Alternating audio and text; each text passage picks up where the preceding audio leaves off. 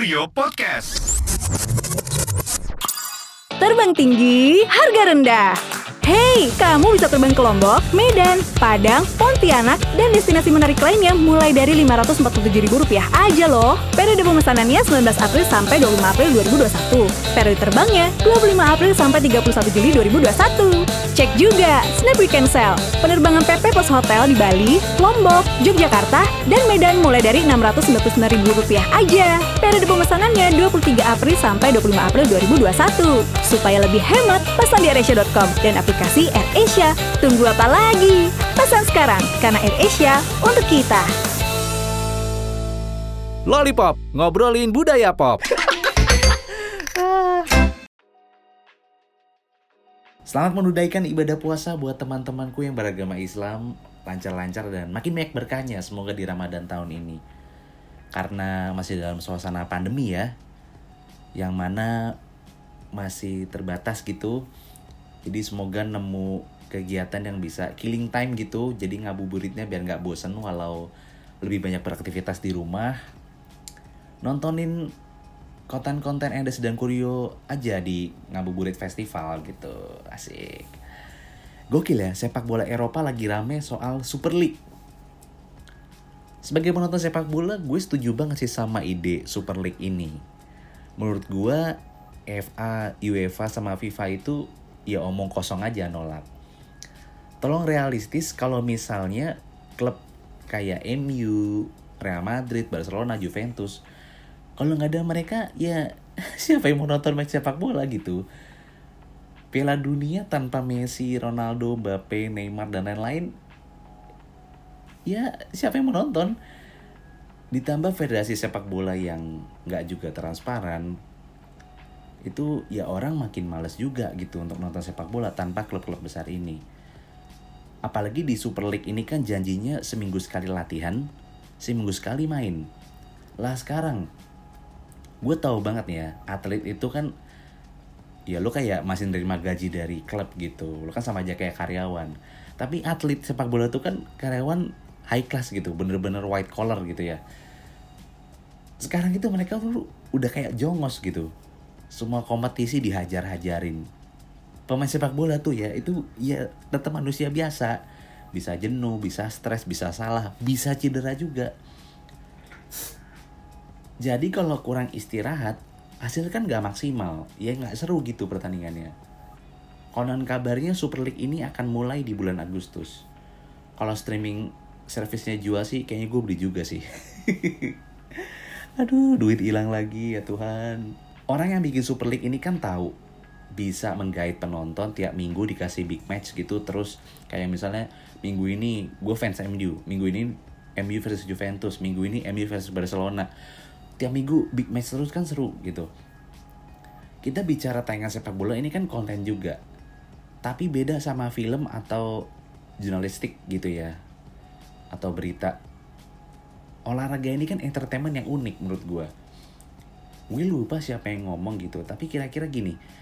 Yang membedakan sepak bola dengan kontes kecantikan adalah pemenangnya tidak ditentukan dari voting. Jadi beda tuh sama series atau film yang sandiwara juga olahraga dalam hal ini sepak bola itu entertainment yang jujur gitu. Jadi tidak ada sandiwara di balik itu.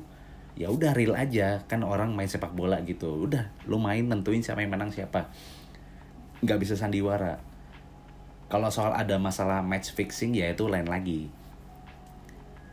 Nah ngobrolin soal konten, banyak banget di YouTube dan streaming service lainnya bikin konten interview jadi sering tuh collab ngobrol-ngobrol atau talk show di channel satu, balik ngobrol di channel satunya. Gitulah tukeran terus. Padahal yang diomongin tuh sering kali mirip juga. Terus akhirnya gue jadi kepikiran dan bertanya-tanya gitu.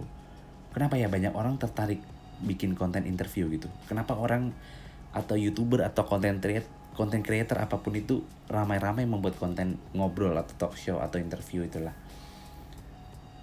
Ini menurut pengalaman gue dan pengetahuan yang terbatas juga gitu. Paling nggak ada tiga alasan. Pertama konten talk show itu murah.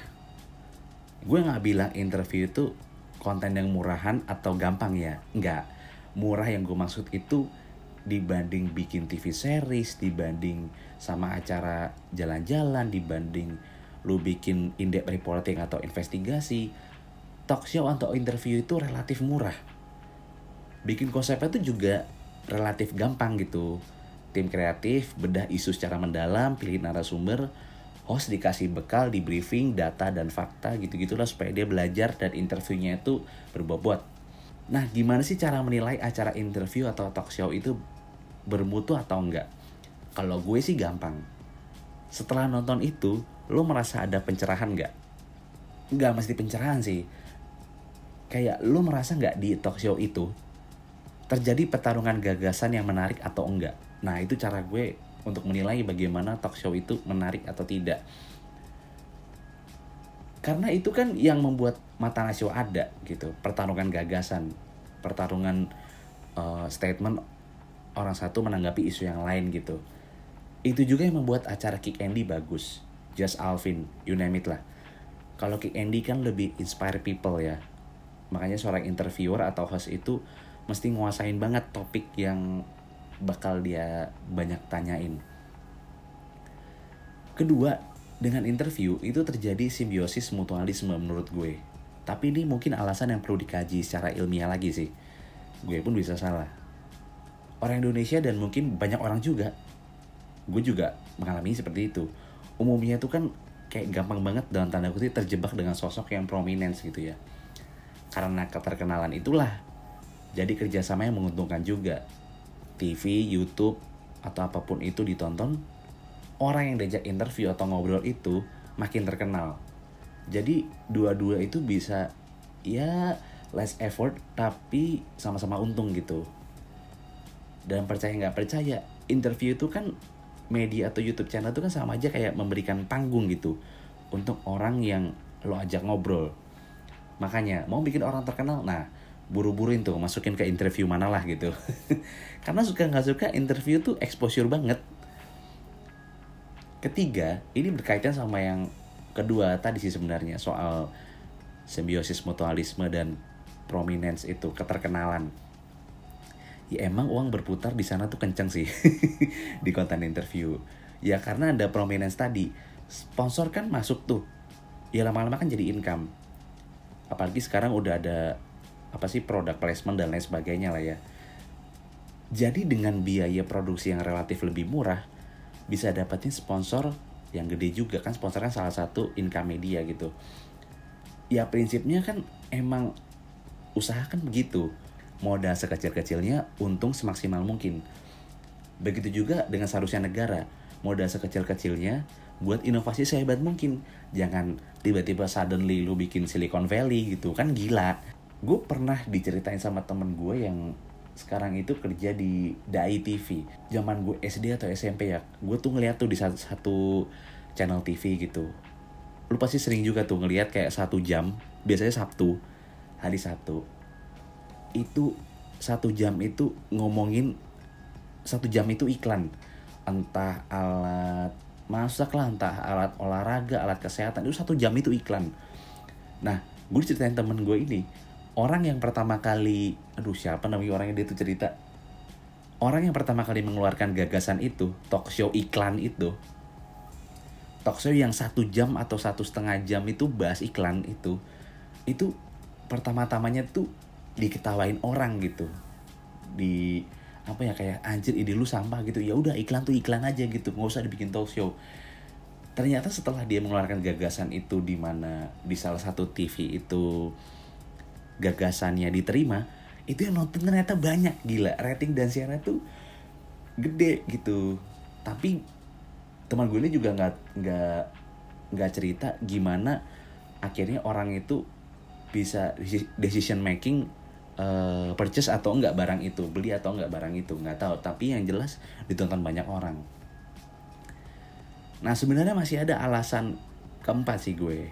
Yaitu ya emang orang kita tuh jangan-jangan orang Indonesia tuh kayak kurang hiburan aja sih. Sampai orang ngobrol nongkrong aja tuh ditungguin. Ya karena itu kan gagasan clubhouse yang umurnya tidak lebih lama dari ex kepal Milo itu. Anjir gue udah uninstall tuh barang juga karena banyak banget youtuber atau content creator yang bikin interview gue sih niatnya interview di TV itu bukan sesuatu yang wow lagi gak sih? Lo ngerasa gitu gak sih? Gue ngerasanya seperti soalnya. Untuk beberapa acara ya masih kayak misalnya mata najwa gitu gitulah atau enggak yang misalnya wawancaranya tuh viral banget gitu. Acara TV yang menarik menurut gue ya so far sih tinggal malam-malam net tonight show. Kalau YouTube gue tuh nonton Sounds from the Corner, Suara Gembira, Discuss Media. Konten creator tuh gue nonton Raditya Dika, Panji Pragiwaksono, Soleh Solihun, macam-macam lah. Dan lama-lama lu sadar atau tidak, youtuber atau konten creator itu jadi sumber rujukan media loh. Sebenarnya di satu sisi ini bisa jadi kabar baik dan kabar buruk sih. Kabar baiknya adalah ya media lewat interview bisa mengembangkan atau ngulik gagasan di balik itu. Jadi kan ada gagasan apa gitu viral misalnya. Wah langsung tuh media ngebahas. Nah itu tuh, itu yang sebenarnya kan tugasnya media gitu. Jadi ada ide gagasan apa dari talk show itu, ya udah akhirnya timbul tuh uh, media bisa nawarin media melalui pakar-pakar dia interview bisa ngasih panggung untuk solusi yang terbaik itu gimana dari isu yang diungkapkan satu orang itu. Jadi tuh ya diskursusnya itu berkembang gitu. Kan itu tugasnya media mainstream. Kabar buruknya adalah oh media atau dalam dalam hal ini jurnalisnya itu jadi kayak males verifikasi menurut gua.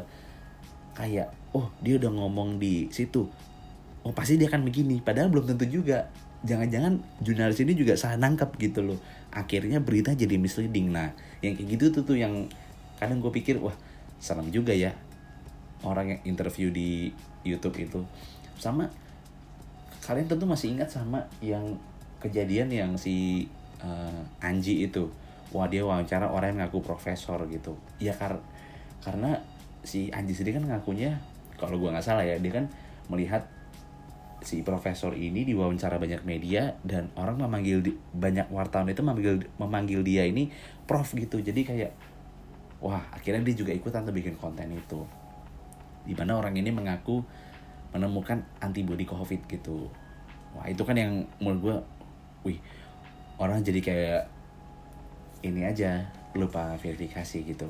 Di satu sisi gue juga khawatir sih jangan-jangan interview TV itu lama-lama kayak udah nggak laku lagi dan semua pindah ke YouTube gitu. Jadi apa yang ada di TV itu cuma ngulang di YouTube. Itu itu aja sih kadang-kadang gue mikirin itu. Jangan-jangan TV nanti isinya konten YouTube semua. Ya buat apa gue nonton TV karena itu yang terjadi kalau gue sekarang yang TV gitu. Isinya banyak banget comot di YouTube. Ya kayak the comment gitu gitulah intinya selama media mainstream nggak punya daya tawar yang menarik orang akan beralih ke media baru gitu media-media alternatif itu semakin dilirik gitu. Oke, sekian dulu episode kali ini. Kita ketemu lagi bahas topik menarik lainnya. See you.